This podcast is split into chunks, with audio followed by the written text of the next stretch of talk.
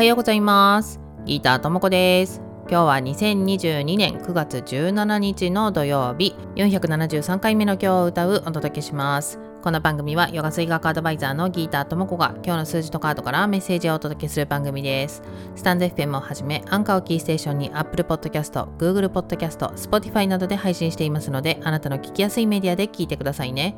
ということで今日のヨガ水学のグローバルディナンバーは5、そして今日引いたカードはパカバットギーターカードのシャーストラ、晴天の言葉ということで、今日もカードのサブタイトル「まっすぐな生き方」っていうのが今日の数字にねぴったりマッチするなと思ったんですけど今日のヨガ水学のグローバルデイナンバー5っていうのは行動することっていうのがキーワードにあるんですけど、まあ、若干ね見切り発車的なところがあるんですよ。だけどそれっていうのは自分の心に思ったことを、まあ、迷ったりする前にやってしまえみたいなところがあってそれってある意味その外の意見とかなんか大人の事情情とかそういうね外からの要素に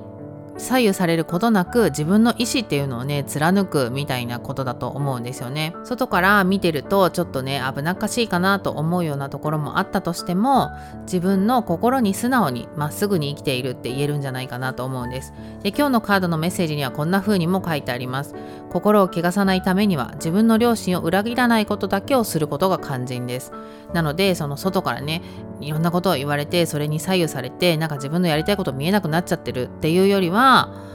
自分のやりたいことをこうちょっと見切り発車でもやってしまうみたいな方が自分の心に素直に生きている。でその状態を保っていれば、えー、今日のねカードは晴天の言葉シャーストラっていうのが、まあ、キーワードだったんですけどその晴天の言葉っていうのは自分のためになる言葉ですよね。それをちゃんと受け入れるだけの澄んだ心を持っていられるっていうことなので今自分がね何かやろうと